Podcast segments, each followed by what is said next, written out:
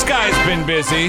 Let's talk to him. President Trump, good morning. Good morning. Good morning, Siegfried and Doy. How you guys doing? Hey, things are looking up, fellas. The trading floor of the New York Stock Exchange reopened this week.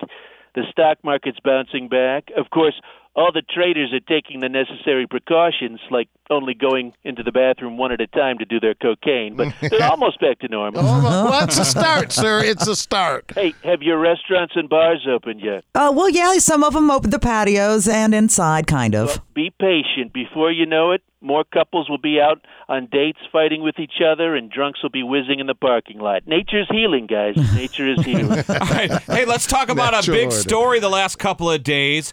Twitter started fact checking you, and now they've threatened. Uh, you threatened to shut them down with an executive order. So where do we stand? Look, this is a total hit job they're doing on me. Complete hit.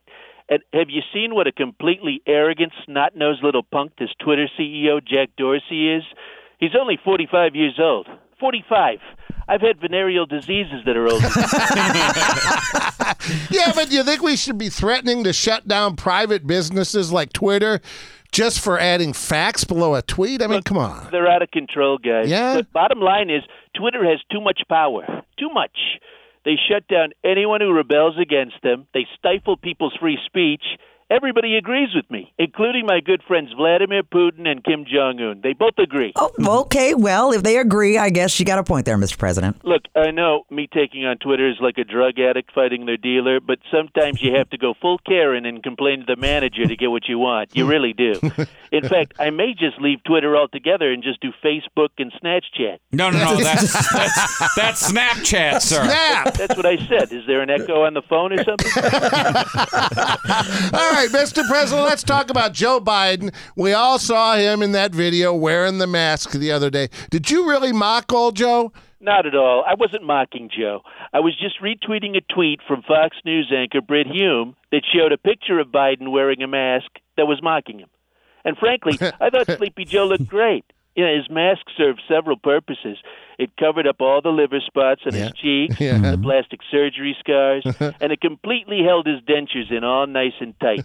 and most importantly, it prevented him from saying something stupid that his press secretary would have to explain away later. Yeah, well, hey, we all know that you won't wear a mask, sir, but your ex wife, Marla Maples, she posted a selfie on social media wearing her mask. And that's good. That's good. In fact, I wish all my exes would voluntarily put something on that covers their mouths. Believe me. I bet. now, we did see where you were down uh, in Cape Canaveral earlier this week to see the uh, SpaceX launch.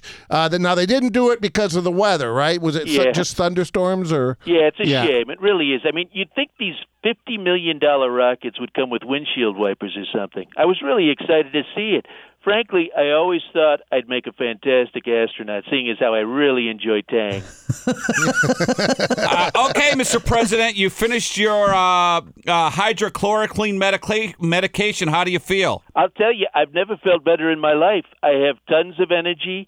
Matter of fact, my reflexes are so quick now, I can insult multiple White House reporters at the same time. I can't believe all these people were worried that I was taking my life in jeopardy by taking this drug. The only one who supported me through it all was my loyal VP, Mike Pence. Right, Mike? Your Excellency, your ability to defy the laws of science, medicine, and logic is truly inspiring. You're right, Mike. I am pretty freaking amazing. and logic. All right, before we go, we want to ask you about your new campaign slogan transition to greatness. With all due respect, Mr. President, I don't know if that beats if you'll ever be able to top Make America Great Again. No, give it some time. You know, Yeah. it's got a good ring to it. You'll see.